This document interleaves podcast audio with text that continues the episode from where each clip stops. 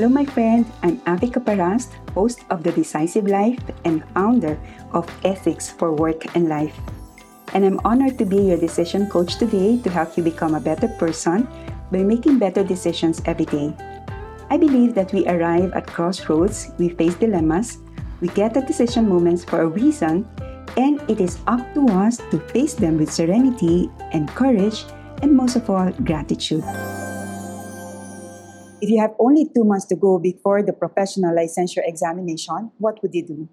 How would you cope with the increasing pressure? So let's get some inspiration from Elise Francisco Tabong. She graduated from the University of the Philippines and landed in the top three of the 2014 Architect Licensure exam.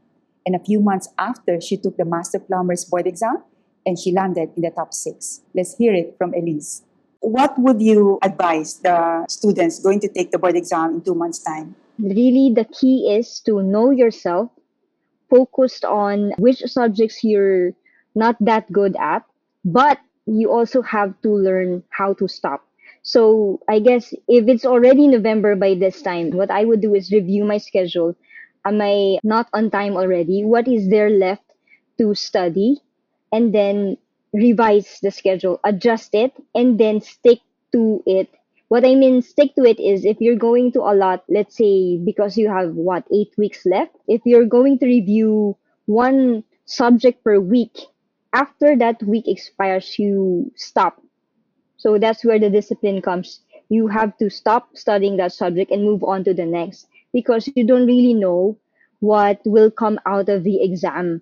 So if you will just focus on just a few subjects, and it so happens that the exam have a lot of questions on the other subjects that you did not study then it's not going to work for you.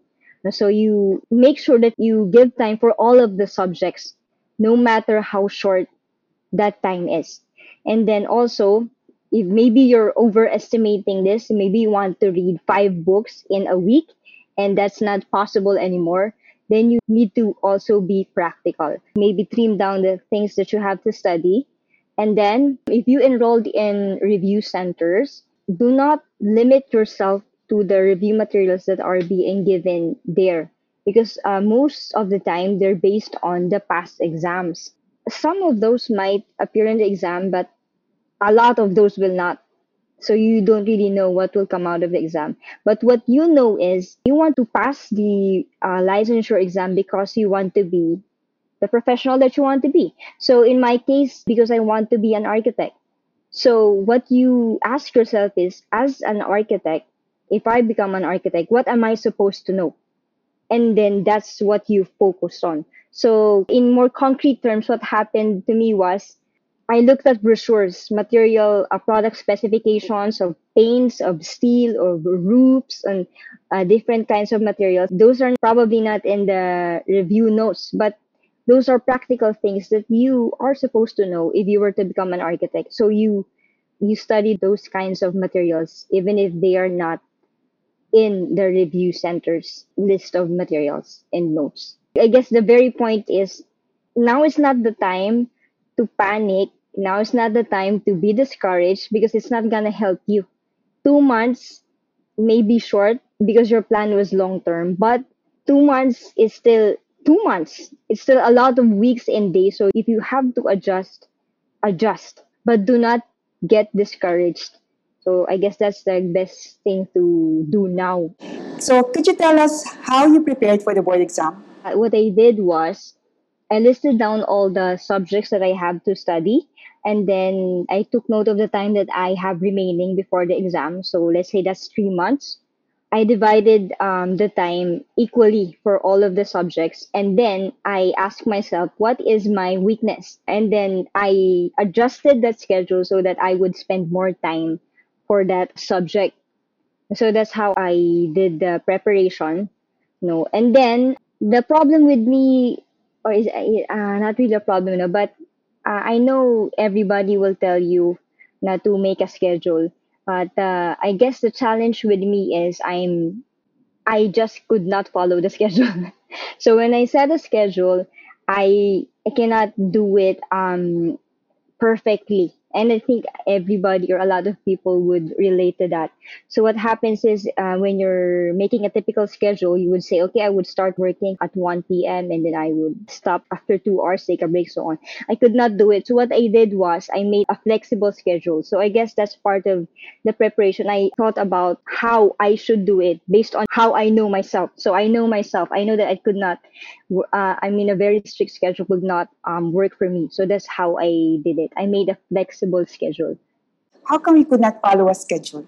I think it's because I was so much of a perfectionist. There are things that I could not control, of course. So let's say you said that you're gonna uh, start studying at 1 p.m. What if I was at home and we ate lunch a little late? So now I could not start at 1 p.m. So there are things that I could not control. But because I was such a perfectionist, it discourages me a lot. So I don't want to study anymore because I was not able to start at 1 p.m. So that's what happens. There are things around you that you could not control. So you have to adjust. Did you ever feel that you could have done better in college? Yes, yes. Actually, um, when I started reviewing for the examination, that was the main thought. I'm actually just your uh, typical college student. No, I, I did not have uh, Latin honors when I graduated. So when I started reviewing for the board exam, my thought was, okay, I have one more chance to do my best. No, and it will just last for six months. I just have to study very well for six months. So I'm gonna do my best this time because it's another chance for me. So yeah, there was I guess there was a little bit of guilt there, but um, you know, there's always another chance, and that board exam was that chance for me. Do you always have to tell yourself you've got this chance, you can do better? Do you always have to encourage yourself? You know, every day the first thing that I would do is I would pray and then after I pray, it sets the mood kasi. So I become focused for the rest of the hours that I am scheduled for studying. So I think that helps me not have negative thoughts. And also because from the very start, I made a goal for myself. And the goal was to do my best for my parents and God.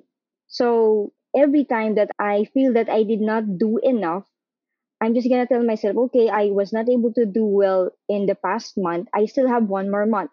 Or okay, I last week I did not finish my schedule. I have this.